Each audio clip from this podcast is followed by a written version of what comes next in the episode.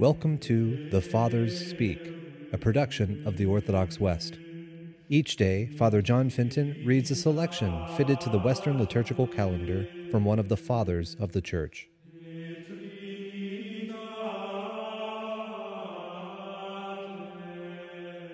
From a homily by our Father among the Saints, Ambrose.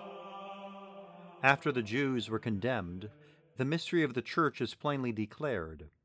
For the penance of the Ninevites and the zeal of the Queen of the South for knowledge signify that the Church is a body gathered together from all the ends of the earth to hear the words of the peaceful Solomon. For truly is the Church a queen whose kingdom is undivided, rising up out of different and distant nations into one body.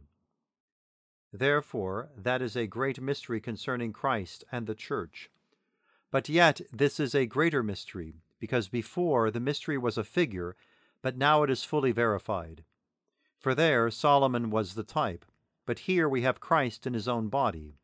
Accordingly, the church is built up of two classes of people those who know not sin, and those who have stopped sinning. For penance wipes out sin, and wisdom guards against it. For the rest, the sign of Jonah is both a type of the Lord's passion and a proof of the great sins which the Jews committed. It is at the same time, we may observe, a declaration of the Lord's power and a token of his mercy. For by the example of the Ninevites, both the punishment is foretold and a way of escape is pointed out, so that even the Jews need not despair of pardon if they are willing to do penance.